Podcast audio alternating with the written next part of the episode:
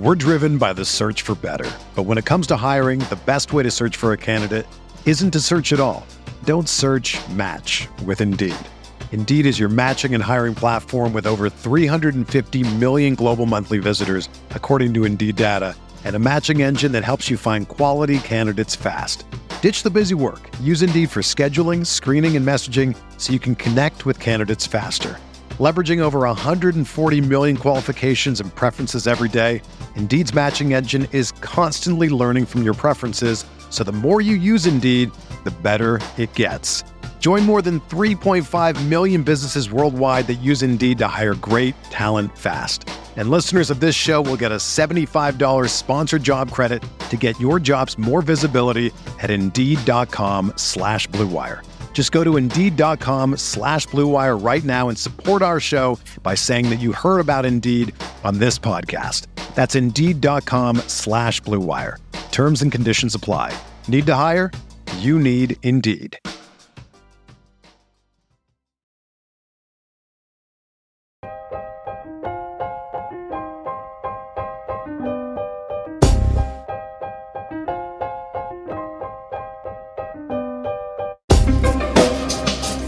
This is the High Stakes Lowdown, a RotoViz podcast brought to you by the Fantasy Football Players Championship. I'm Eric Balkman from the High Stakes Fantasy Football Hour and the FFPC. You can follow me on Twitter at Eric Balkman and the FFPC on Twitter at FFPC. Before we get into the show, I want to remind everyone that you can get a listeners-only 10% discount to RotoViz by using the code RVRadio2022. That's RVRADIO2022. Your subscription gives you unlimited access to all of the RotoViz content and tools, and it supports the podcast channel. Now, without further ado, here's the latest edition of the RotoViz High Stakes Lowdown.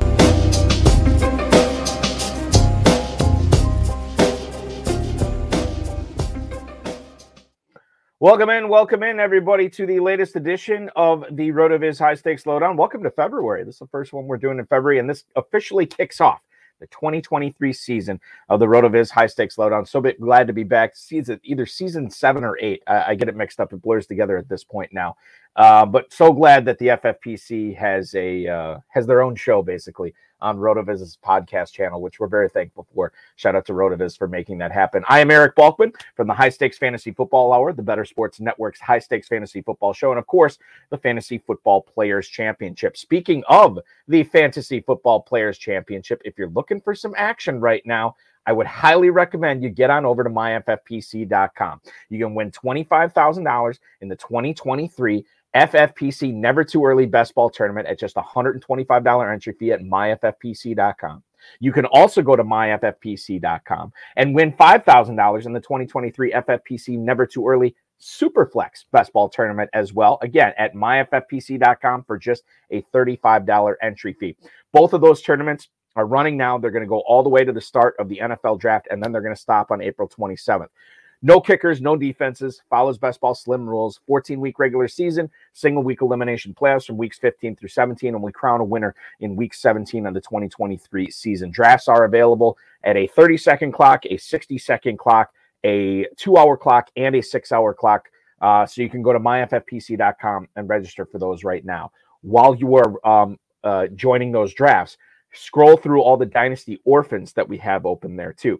MyFFPC.com is your home for Dynasty Fantasy Football, and we have a ton of great orphan teams at reduced prices right now. MyFFPC.com is where to go to pick up those Dynasty orphans for 2023 and play fantasy football 365 days a year. You can also get on over to DynastyDepot.com, too. Sign up with the promo code, FFPC5. And you'll get 60 days access to DynastyDepot.com, where you can buy orphan teams, sell orphan teams, bid on orphan teams, and move your way up the leaderboard there so you can qualify to win $1 million for free in the 2023 FFPC main event. That's at DynastyDepot.com. Remember to like this video, subscribe to all the videos we put on this channel, comment on the video, share them with your friends, and get notified as well. It helps us create the best possible and most possible content on this YouTube channel. And, of course, the RotoViz High Stakes Lowdown is no different. We get the heavy hitters on, and And we got one of the heaviest of the heaviest tonight. He is a former guest of this show. He's been on the High Stakes Fantasy Football Hour before. He came this close to winning $500,000 in the 2022 Football Guys Players Championship. He had to settle for second place and a $150,000 payday. You follow him on Twitter at BKuerbis1. Please welcome into the show. Welcome back onto the show, Bill Kuerbis. Bill, welcome in, man. Thanks a lot, Eric. Great to be here. As always, good to chop it up with you and talk some football tonight. Yeah, it's going to be fun. We got the Super Bowl coming up on Sunday, but you know, as I alluded to, I think we've had drafts going on at the FFPC now for probably about 3 weeks or so, including both these tournaments. And I want to get your thoughts on some of the early ADP on that, some of the moving parts that are going on right now, and then of course we will put a bow on it by making our Super Bowl predictions and let the listeners know how we think that game is going to turn out on Sunday. But first of all, shout out to you, man. $150K, runner-up in the Football Guys Players Championship. I know you had more than one team in that, obviously, but how did you get this one nearly to the top? What was it like watching the championship round? And quite frankly, when the championship round began, I think you were outside the top 100. What was it like watching your team ascend up that leaderboard? Yeah, no, it was an amazing end to the year. I mean, I think anyone that hasn't played in like these national contests, when you have a sweat kind of coming down the stretch there's really nothing like it, right? And you know, this team in particular was one that I actually had a co-manager, which was my twin brother, and so we drafted this team back together. I think in the July timeframe, and you know, kind of going as you said, kind of going into you know, week 15, we were in like 300th place or something like that. You know, we had a big week 15 had like 190 points, which got us kind of in the top 100 or so.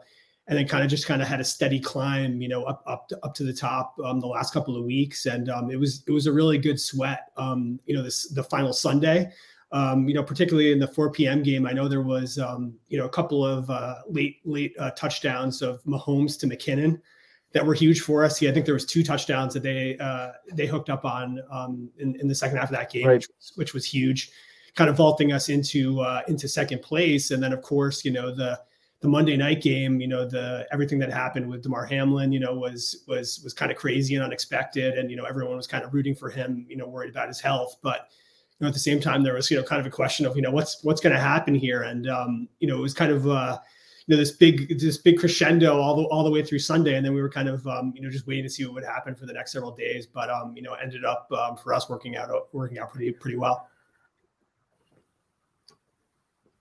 Did you, Bill, for this one, did you feel like, you know, cause normally, I don't want to say normally, but a lot of times we see these teams that do very successful, they're drafted in August or September.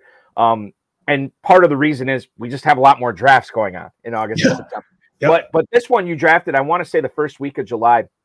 Did you feel like you did anything differently, you know, knowing that we didn't really have training camp or anything like going like that? This was all just basically, you know, gut feel, processing of the limited information you had. Did you and your brother do anything different with this draft or the way you managed this team because you drafted it so early? You know, it's funny. I don't think so. The interesting thing about this team was, you know, a lot of things kind of fell to us with players that we liked. You know, we ended up kind of going zero RB, right? We started with Kelce. You know, we came back and then from the 7th spot, we came back in the second round, and CD Lamb was sitting there. We were both pretty excited about CD Lamb, so we were like, okay, you know, we'll take him here. And then, you know, the next round we took Pittman. We were excited about him, and you know, I'm sorry to interrupt, Bill. What slot were you drafting in this draft? We were from the 7. From the 7. Got it. Okay, please continue. Yep. So we went Kelce, Lamb, Pittman, and then we went 2 more wide receivers actually in a row there. We went Mike Williams and Jerry Jeudy, and then we ended up getting a great value on Josh Jacobs, which is kind of one of the, you know, breakout players of the year, really. And then coming down the 7th at the 7-7, we got Mahomes, which was, you know, just, you know, really incredible value in terms of where he had been going in a lot of the other drafts that I was in. So, you know, things just kind of, you know, fell in place there, and it was a pretty strong team, you know, most of the year. But, you know, a couple of things had to hit right. You know, we hit on McKinnon in like, you know, the 16th round or something like that, right? And he was our running back too most of the year, right? So, you know, some things like that, you know, you just kind of have to fall into place and kind of get a little bit lucky in some spots too, right? Right, and totally. And I think if I remember correctly, our Go Bills trio that won that back-to-back FFPC main event, Don Baragni, Nick Costantino, and then Sean Stutzman, I think they had Mahomes, McKinnon, and Kelce. So I guess the lesson here is keep it simple. Just draft Chiefs all the time, right, Bill? Yeah, that, go with the best teams, draft the best players, right? I mean, easy game, right? Right, easy game indeed. Yeah. All right, so I want to get into some of the stuff you've learned over the years. Apply it to what people are doing right now in the FFPC Never Too Early tournaments. Daniel Popper is the Chargers beat writer, and this kind of caught my eye. Actually, both of these things caught my eye, that he thinks that both Gerald Everett and Keenan Allen are both going to be cap casualties and will be cut from the Los Angeles Chargers to make room on the cap, to get under the cap.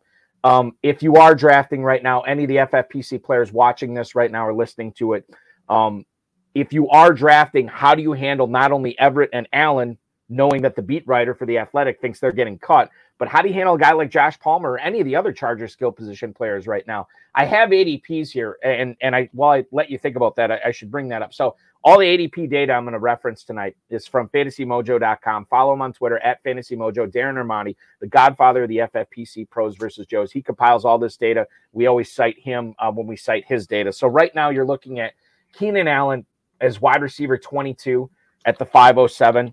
You're looking at Gerald Everett right now as the tight end 16. He's going at the 1107. Mike Williams, as you might expect, is going fairly high. If I can find him on here. Yeah, wide receiver 24. So he's actually going behind Keenan Allen at the 509. And then Palmer, I'll bring him up right now because you would think that he would be taking the place of Keenan Allen. Wide receiver 56 at the 1303. Your thoughts on the Chargers now that you know these ADPs, Bill? Yeah, I mean, I think, I read a similar story about their cap situation. I think it was like 23 or 24 million over the cap, right? So, there was only a handful of players I think they had that make more than, 4 million. So I think that the likelihood of at least one of them getting cut is, pretty high, and I think, given the kind of, age at which Keenan Allen's at, he's getting up there and, I think he's 30. And Mike Williams hasn't been kind of, the healthiest guy, we'll say it in his career as well. I think Palmer is somebody at his ADP I like a lot. And, you figure if any of the things happen, if one of those guys getting moved, one of them doesn't stay healthy, that's a bet that I could see paying off. Right. And, he at times when he was getting playing time last year, when one of those guys was out, was quite productive in some of those games. So he's somebody that I would certainly, I think you said 13th round on him. I would take some shots on him for certain. And, I think Everett to me feels like, maybe a little easier to replace than maybe somebody like Keenan Allen, just in terms of, Herbert really loves Keenan Allen, seems to lock on him at times. So I could see, maybe Everett going, them filling in with a cheaper tight end replacement and, trying to find a way to let some other, veteran salary go to try to save Keenan Allen. But either way, I think, somebody like Palmer could be a value, in the later rounds for sure. What about Justin Herbert in this situation? He's the sixth quarterback off the board. Now he is right behind Lamar Jackson. I think there's more volatility with Lamar Jackson, knowing what could happen or what might not happen with him this offseason. But he's going behind Jackson. And then obviously Allen, Mahomes, Hurts, and Burrow are all ahead of him. Do you get a little bit nervous about drafting Justin Herbert at the end of the fourth round, which is where he's going right now, knowing that we could have some changeover here in the position players? He's someone that I'm not in on at that price. And, I think a lot of it comes to around, these higher end guys, right, that get rushing yards, right? And he's not somebody who's really known to rush a whole lot. So, when you compare him to some of the elite guys like, Josh Allen or Hurts or somebody, right? He's going to really have to throw for a lot of touchdowns to really kind of, that's kind of like his ceiling in my opinion. So, he's somebody I'd probably be off a little bit at that price. Sticking in La La Land, let's talk about the Rams here. They had a snake bit season. Obviously won the Super Bowl last year, pretty bad this past year in 2022. Injuries contributed to that. Is there any nervousness for you? Cooper Kupp is the third receiver now off the board at the 105 behind Jefferson and Chase. You look at Allen Robinson, and listen, if I can find an Allen Robinson sympathizer this year, I'm gonna hang out with them because they'll make me feel better about my life. But Allen Robinson, wide receiver 81 at the 17-11 right now. And then the other pass catcher I'll bring up in for the Rams is Tyler Higbee, who I know you had a lot of shares of last year. Higbee, tight end 17, actually going right behind Everett. at the 1108, Bill. When you look at the Rams offense and what you think it'll be this year, knowing those are the current prices for the Rams and knowing that Kupp is really the high ticket item here on that offense, do any of those represent like maybe paying too much, paying too little? Yeah, it's an interesting one. I mean, I think basically everything that could go wrong for them went wrong pretty much last year. I mean, between, injuries to Stafford and Kupp and, the Allen Robinson experiment, what an absolute disaster there. I can raise my hand as somebody who had far too many shares of him in the third, fourth round range. Embarrassed to say at this point, I think they should be better, hopefully, with everybody coming back healthy. I think they really probably need a second wide receiver, because, no one really stepped up into that role last year. And I think that was kind of a weak spot. I think for me, Kupp is probably more of a back half of the first round type of guy rather than, a top three picks. He's not somebody I'd be taking over, the Jeffersons and the Chase is kind of the elite young talent. I think as it is, I think late 20s now. What is Kupp in terms of age? I think something like that, maybe 28 or he's approaching 30 too, if I remember correctly. Yeah, he turns 30 in June. Yeah, so with another pretty serious injury bouncing back from at that age, I'm not dying to take him in the first few picks, and I'd probably be looking for him towards the second half of the first round. Hard to deny his connection with Stafford. Even the beginning of last season, they kind of were already playing well. But if he's slow to recover, he might be somebody that I'm not that big on this year. Higbee, I think was one where. He was kind of a sneaky value last year. He was like 16, 17 by ADP. And I think at the end of the year, he ended up, I was shocked when I looked at it at the end of the year. That's how bad tight end was, I guess. But he was like tight end 5 or 6 by the end of the year. So, I think if he stays, kind of in the double digits, I think I forgot what you cited his ADP at, he's somebody I'll be interested in taking some shares of again this year. I think the interesting, like if you look at Kupp, he's going right ahead of Tyreek Hill and Devontae Adams right now. I don't doubt the talent of Hill or Adams. The question mark here, and this is why you're trying to capitalize on early draft value, is the quarterback thing, right? If Tua Tagovailoa comes back and he's good to go, all of a sudden Hill looks like a much better choice than Kupp.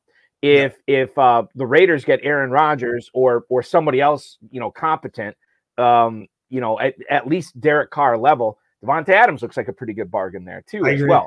The Kupp thing is interesting because, and by the way, Scott Kobe, former guest of the show, former guest of the HSFF Hour, chiming in the chat right now. Do the Rams have any cap room to get another receiver through free agency? And I just checked this out.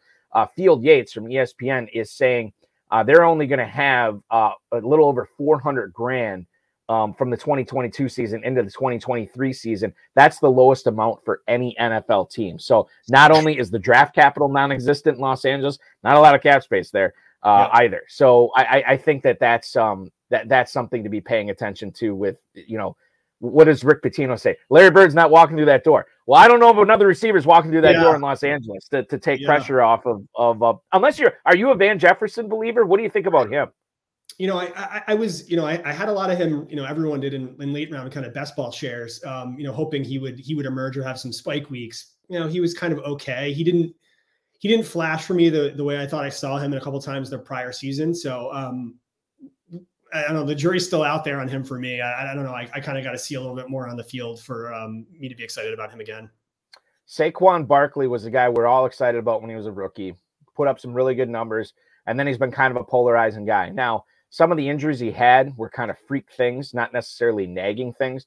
And I think if you used an early round pick or you got him at a value in your draft for 2022, you're probably pretty happy about it, at least the first half of the season. He seemed to wear down the second half of the season.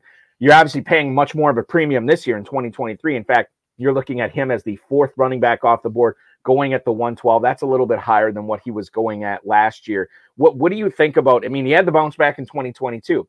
Is 112 about his right value, Bill? Or do you think that's a little too high? Yeah, I mean, I could see, you know, as we go forward, right? If he kind of is going into the early part of the second round, you know, I certainly have some interest there. I mean, I think the first year with Daboll went well, you know, and you know, given the state of the wide receiver core this year, I mean, it can only get better, right? In terms of, you know, they were rolling out, you know, Isaiah Hodgkins and Ricky James, and they did okay, but you know, these are not really starting NFL wide receivers, right? So I think if you know, maybe they, if, I don't know if what their draft situation looks like, but if they were able to draft somebody or pick up a solid free agent wide receiver, maybe trade for someone like T. Higgins, that'd be nice. As a Giant fan, I'd love to see that.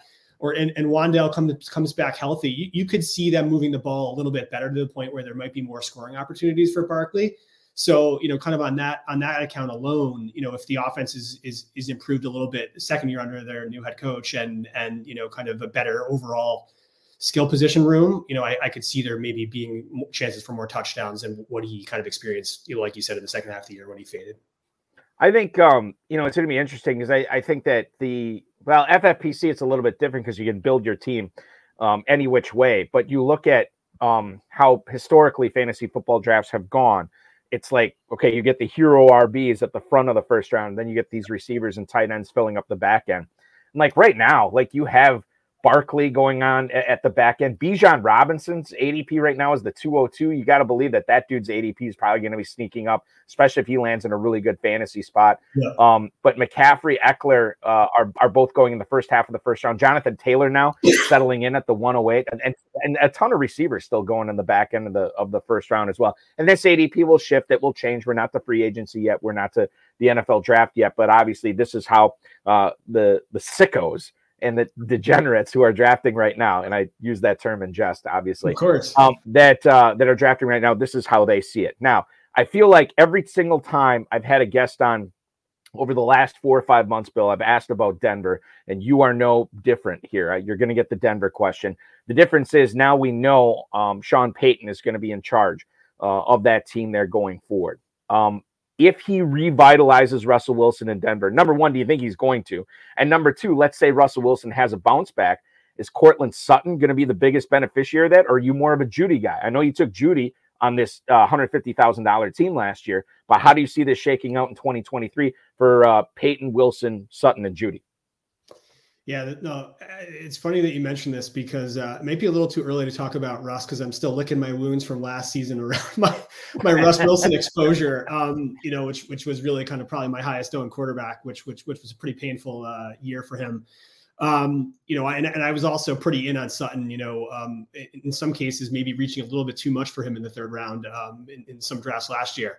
You know, it was funny because when they signed Peyton, I kind of went back and was curious. I looked back in his years in New Orleans, you know, the 15 years or so he was there, and kind of some of the wide receiver seasons that he had, and, you know, kind of what were the kind of wide receiver one talent he had on his team. And, you know, he had, I think, you know, those three great years with Michael Thomas, right, where, you know, he had 100 catches kind of 3 years in a row, kind of 2017 to 2019.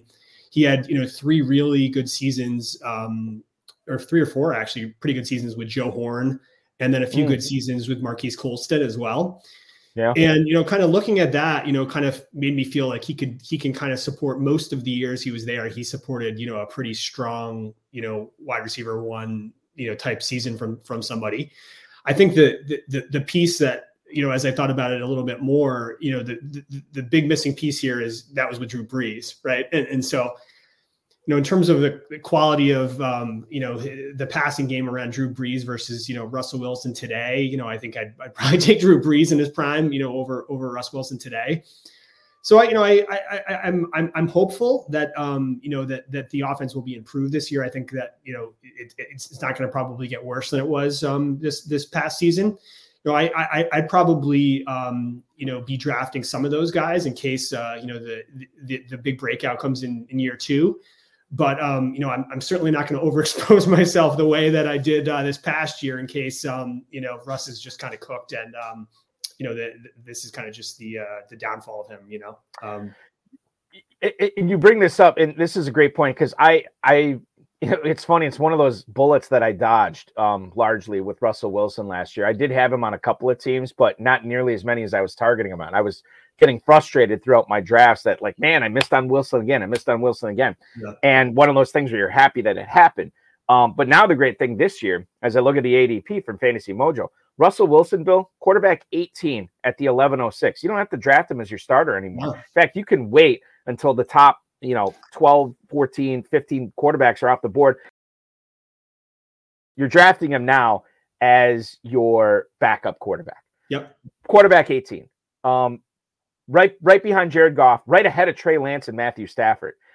So this is a guy that you can get in the 11th round. You can wait on quarterback and you'll be just fine there with Wilson. Now, as far as the other guys go, Cortland Sutton right now, ADP, wide receiver 36 at the 712. That's ahead of Treylon Burks and Jameson Williams. I think I might like Burks and Williams better there than Sutton. But he's going behind Pickens and Deontay Johnson as well. As far as you say, oh, well, Balky, what about Jeudy? Is he going higher or lower than Sutton? I'll tell you right now, Jerry Jeudy is going higher than Cortland Sutton. Wide receiver 27 at the 605 behind Watson and Kirk, right ahead of McLaurin and Mike Evans. My God, Mike Evans in the 6th round. What a world we live in. Let's talk about Evan Engram. And Bill, I've been on a lot of the shows I've been doing, I've been dubbing Evan Engram as the thief. And the reason I say the thief, because of this massive season he had in Jacksonville, I'm of the opinion that somebody's going to pay him a lot of money and he is not going to give good return on that investment. I'm using his career as my guide here on this. Beware the career year. How many times you hear that from Cecil Lamby and Sigmund Bloom on Football Guys podcast all the time? Beware the career year. And I'm being aware of the career year with Evan Engram. Evan Engram right now, tight end 9 at the 701. Okay, that's palatable there. He's going behind Darren Waller. He's going behind Dalton Schultz. He's going ahead of Pat Freiermuth. And then there's probably about another round and a half before you get to David Njoku. Your thoughts on Evan Engram? I know it's difficult right now. I think he's going to be back in Jacksonville, but we don't know for sure. We know he had a great season. How do you handle Evan Engram in drafts in February, Bill? We're driven by the search for better. But when it comes to hiring, the best way to search for a candidate isn't to search at all. Don't search, match with Indeed. Indeed is your matching and hiring platform with over 350 million global monthly visitors, according to Indeed data, and a matching engine that helps you find quality candidates fast. Ditch the busy work. Use Indeed for scheduling, screening, and messaging so you can connect with candidates faster. Leveraging over 140 million qualifications and preferences every day, Indeed's matching engine is constantly learning from your preferences, so the more you use Indeed, the better it gets. Join more than 3.5 million businesses worldwide that use Indeed to hire great talent fast. And listeners of this show will get a $75 sponsored job credit to get your jobs more visibility at Indeed.com/Blue Wire. Just go to Indeed.com/Blue Wire right now and support our show by saying that you heard about Indeed on this podcast. That's Indeed.com/Blue Wire. Terms and conditions apply. Need to hire? You need Indeed. Another day is here, and you're ready for it. What to wear? Check. Breakfast, lunch, and dinner? Check. Planning for what's next and how to save for it? That's where Bank of America can help.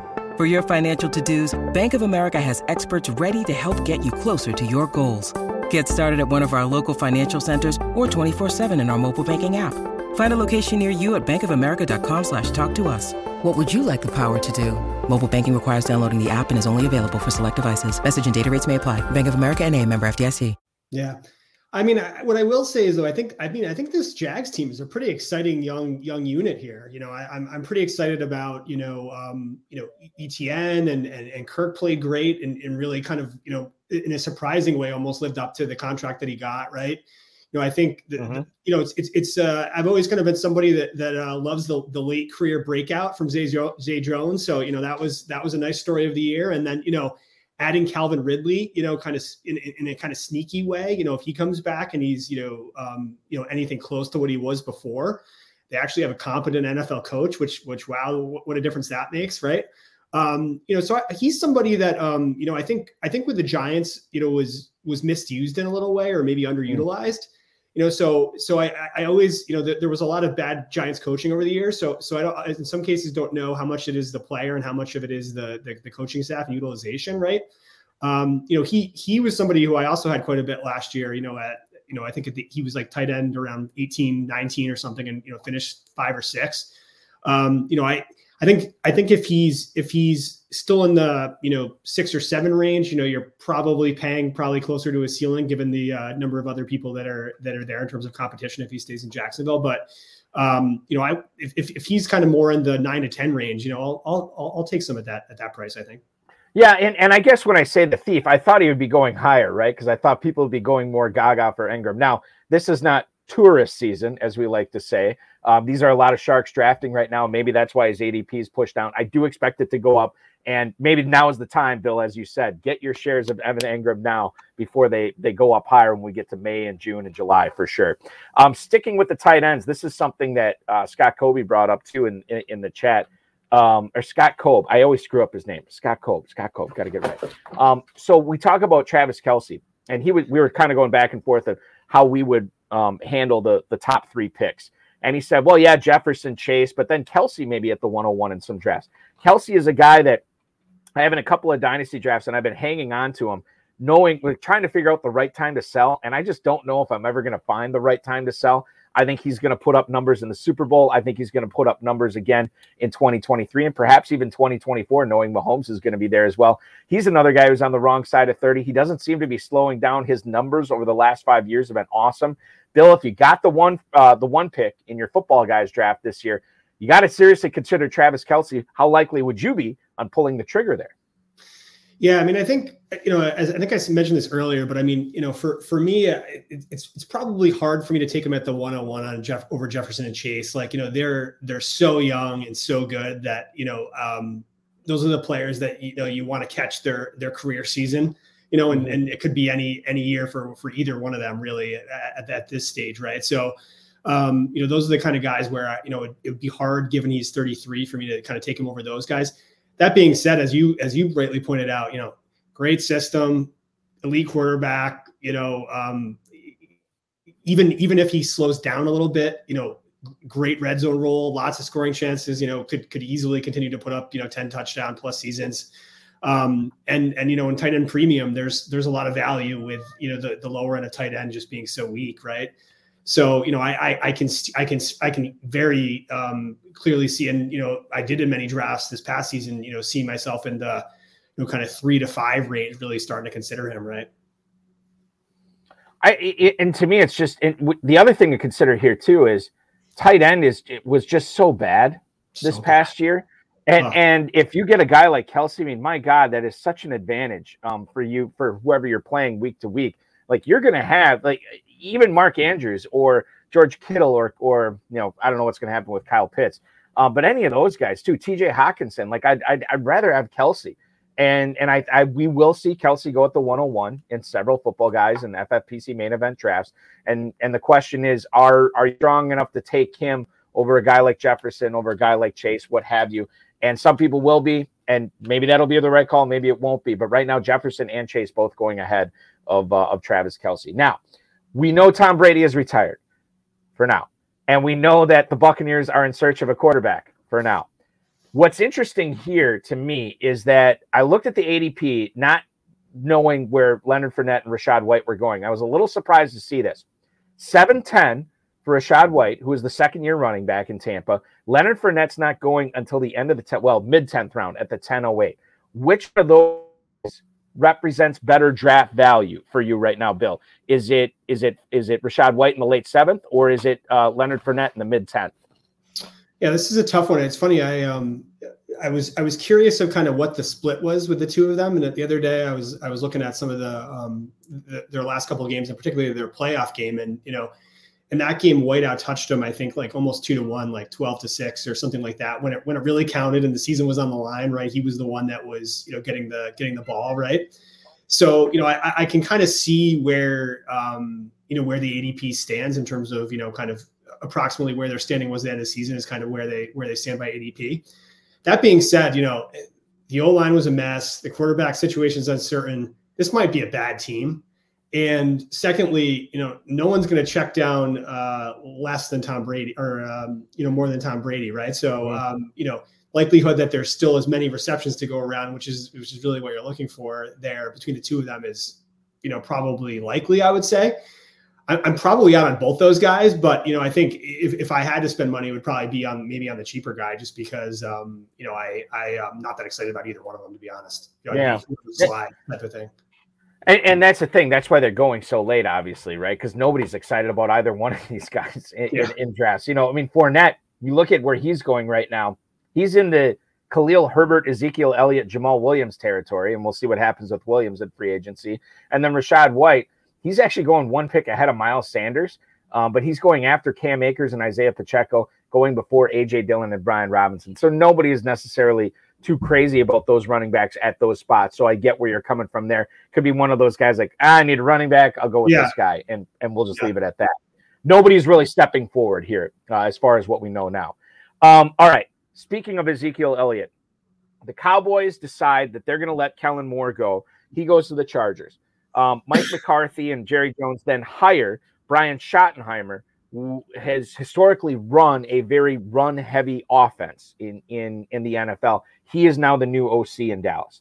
Ezekiel Elliott already said he's willing to take a pay cut to stay on the team.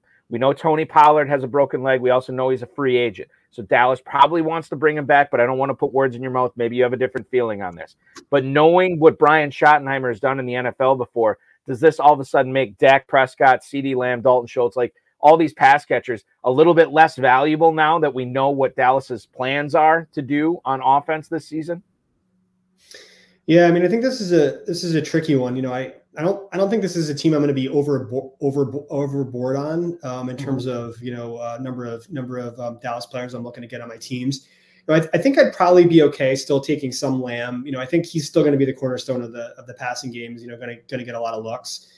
I'd be worried about, when the volume comes down, you're more worried about the volatility of the secondary guys. So Gallup and Schultz and people like that. Those are the kinds of guys where I don't really see the upside scenario in, maybe as much. I think given that, Pollard's coming back from an injury, it's probably going to be some sort of a timeshare between those guys. And usually, right, as has been the case the last two seasons, right, in most drafts, there's a Pollard truther that's seeing it as the what could be if someday Pollard gets all the carries and all the catches versus what's more likely to be a split between the two of them.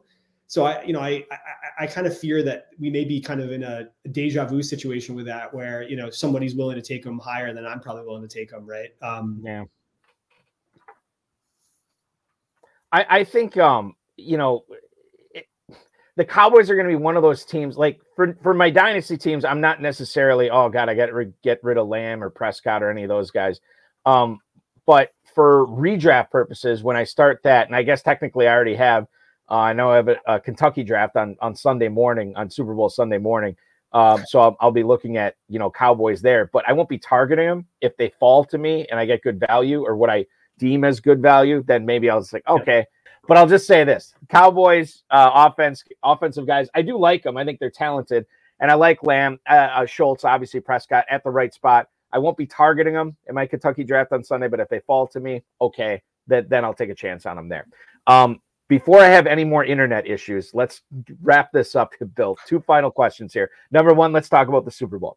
Now, as far as predictions go, I read this great article on Deadspin today. That Carl Sheffers and his crew, well, not his crew, but Carl Sheffers is going to be the referee for the Super Bowl. He calls a ton of penalties. Historically, he's always been one of the highest penalty callers in the game. He's refereed 12 playoff games, I believe, in the last 10 years. 11 of them have been under, and when they hit under, they're hitting the under by an average of 13 points, which to me is absolutely massive, okay? He called two Chiefs games this year. 21 penalties he called on the Chiefs in those two games, and he called well over 200 yards in penalties. That represented about 21% of all the Chiefs penalties and all the Chiefs yardage this year. Wow. In those two games, which is crazy to me. Philly, he called one of their games, called the Giants for 8 penalties. It was the divisional playoff game. Called the Giants for 8 penalties, Philly for just 4. So obviously I'm not loving up on Kansas City in the Super Bowl. I think it's Philadelphia. And I think that they win it. I think the under hits on this. So I'm going to say 24-16, lower scoring game in this game. I think Philly gets it done 24-16. How do you see the Super Bowl game going on Sunday, Bill? Yeah, I see it a little similarly. I think there's going to be some scoring. Personally, I think the Philly D is actually pretty solid and really, the offensive side of the ball. I mean, they're explosive, right? And I think it's one of those things where you see a team with three really good offensive talents, in terms of Devonta Smith and AJ Brown and Goddard, right? That's tough to stop. And at times, Cincinnati's or Kansas City's secondary has gotten exposed. So, I think this is an Eagles win. And, quite frankly, just that Mahomes made it there with a balky ankle and, a bunch of injured wide receivers, this would really be put him in the history books if he was able to pull this one off. So I agree with you. I think it's going to be the Eagles. I say something like 31-24 or something like that. I had Nelson Verbit on the High Stakes Fantasy Football Show on BSN last week, and he said kind of the same thing. He thinks the Eagles win, and he doesn't think it's particularly close. I think he had the Eagles winning by 17, something like that. So much props to Patrick Mahomes, much props to Travis Kelce and everything that Kansas City's done this year, Andy Reid as well. But I think what I told Nelson last week, and I kind of am still of the belief of this, I think this is where the lack of Tyreek Hill really hurts him in this game. I just, Bradbury and Slay are so good, that Smith-Schuster, MVS, Tony, even if he plays, this is where you come up short in the wide receiver game. I think Kelsey's going to have a big Super Bowl. I don't think it's going to be enough. So we're both saying Eagles. One final question from the chat. Scott Cove wants to know, who is the running back, Bill Kuerbis, that you are going to be heavy on this draft season? Is it too early to say that you're really loving one running back? I mean, I know we got a rough ADP right now going, but is there any running back that you think you're going to be super heavy on in 2023? Yeah, it's a little early for me in terms of my 2023 draft prep. I try to take a little time off in the February, March after going so hard. You got to decompress. It's funny, but I've been kind of looking at, some of these kind of, call them aging veterans that no one wants that are sliding into the, fifth, sixth in terms of, Aaron Jones, Dalvin Cook, Alvin Kamara. And I think one of those guys, in the same way that somebody like Josh Jacobs was a big hit this year, kind of the guys that no one really wants, that you go wide receiver, tight end heavy. I think there's going to be somebody in that range that's going to be, a big piece of championships this year. So I might be on someone like that in those rounds that fall too far.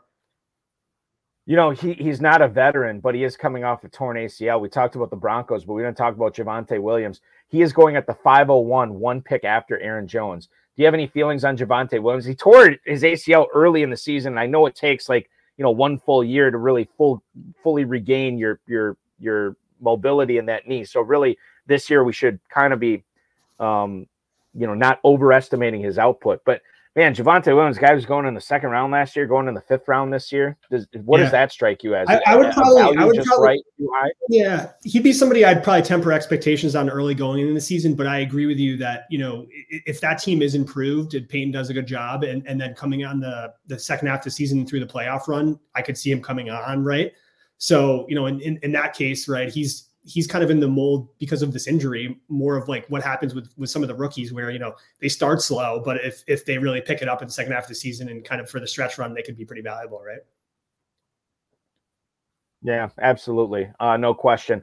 Also very valuable, $150,000. I'm assuming that your brother got some sort of cut of that for your runner-up finish. Have you already earmarked the cash for something? Do you still have the cash? Is it already spent, Bill? What are you doing with all that? No, money? Yeah, he did get his half. So we split that up. I'm kind of overdue to get a new car, so I'm starting a car shop. So put some money towards that. Ferrari, Lamborghini, Bugatti. Yeah. What are we talking here?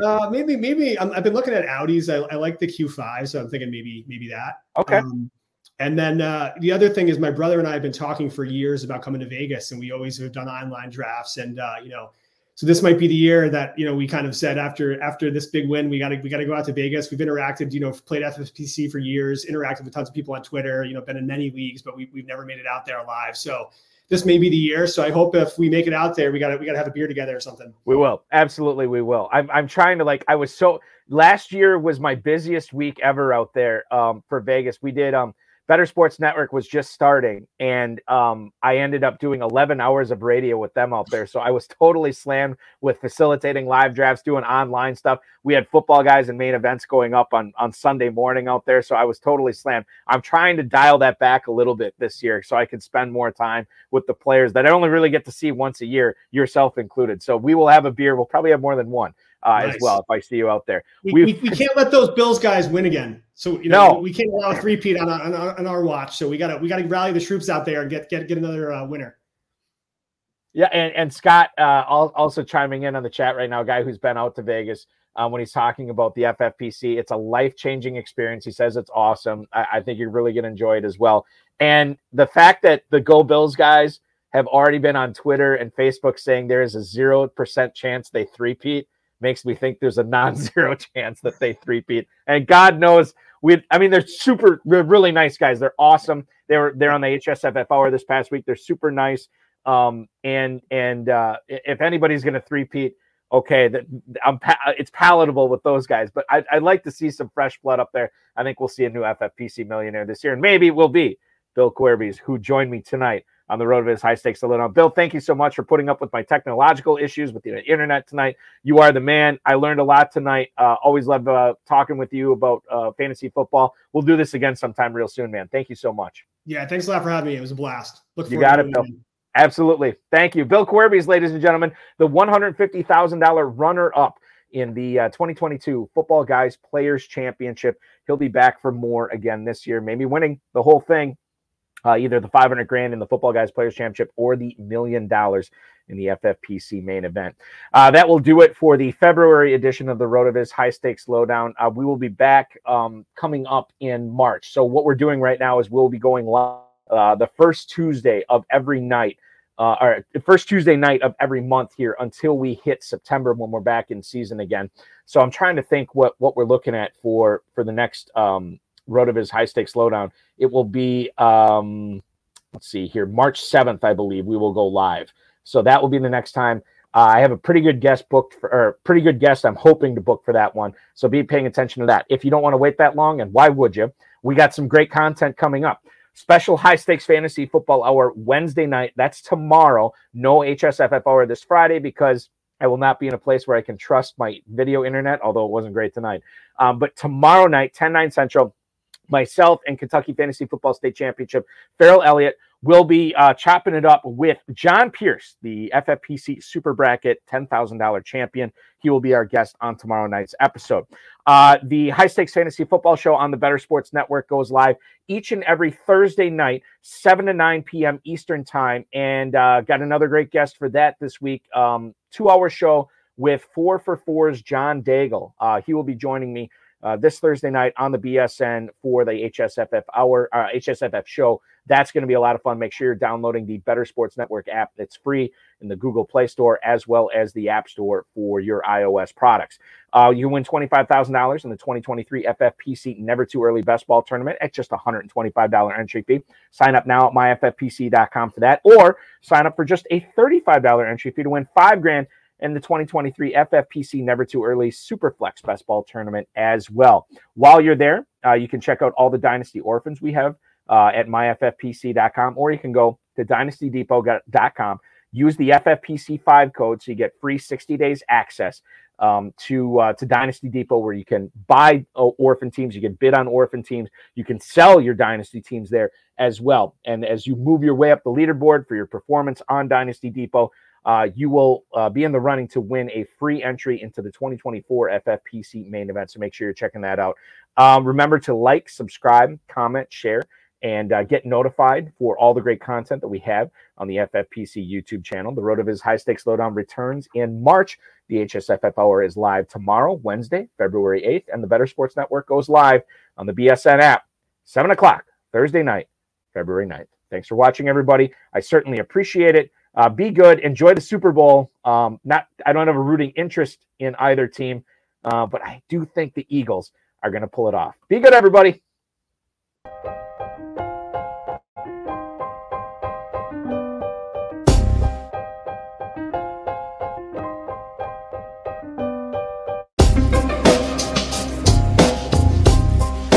Thank you for listening to the High Stakes Lowdown, a RotoViz podcast brought to you by the Fantasy Football Players Championship. And thanks to Grapes for our theme music. Please review the podcast on iTunes under the RotoViz radio feed. It helps us find new listeners. Contact us via email, rotovizradio@gmail.com. We'd love to hear what you think, and follow us on Twitter at @RotoVizRadio. And remember, you can always support the show by subscribing to RotoViz at a 10% discount through the NFL podcast homepage, rotoviz.com/podcast.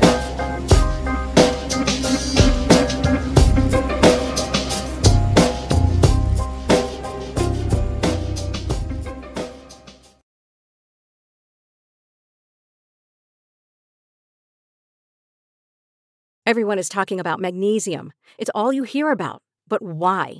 What do we know about magnesium? Well, magnesium is the number one mineral that 75% of Americans are deficient in. If you are a woman over 35, magnesium will help you rediscover balance, energy, and vitality. Magnesium supports more than 300 enzymatic reactions in your body, including those involved in hormonal balance. From functional medicine doctors to mental well-being and female hormone experts, we all know that magnesium is the one mineral to improve all aspects of well-being and health. But which one? Magnesium Breakthrough from Bioptimizers, the trusted choice recommended by leading experts, with 7 best-absorbed forms of magnesium to ensure your body receives the support it needs for overall well-being. Go to bioptimizers.com/balance today and use code BALANCE10 for 10% off. Support your journey to wellness at bioptimizers.com/balance. Magnesium Breakthrough from Bioptimizers, your foundation to optimal health and vitality.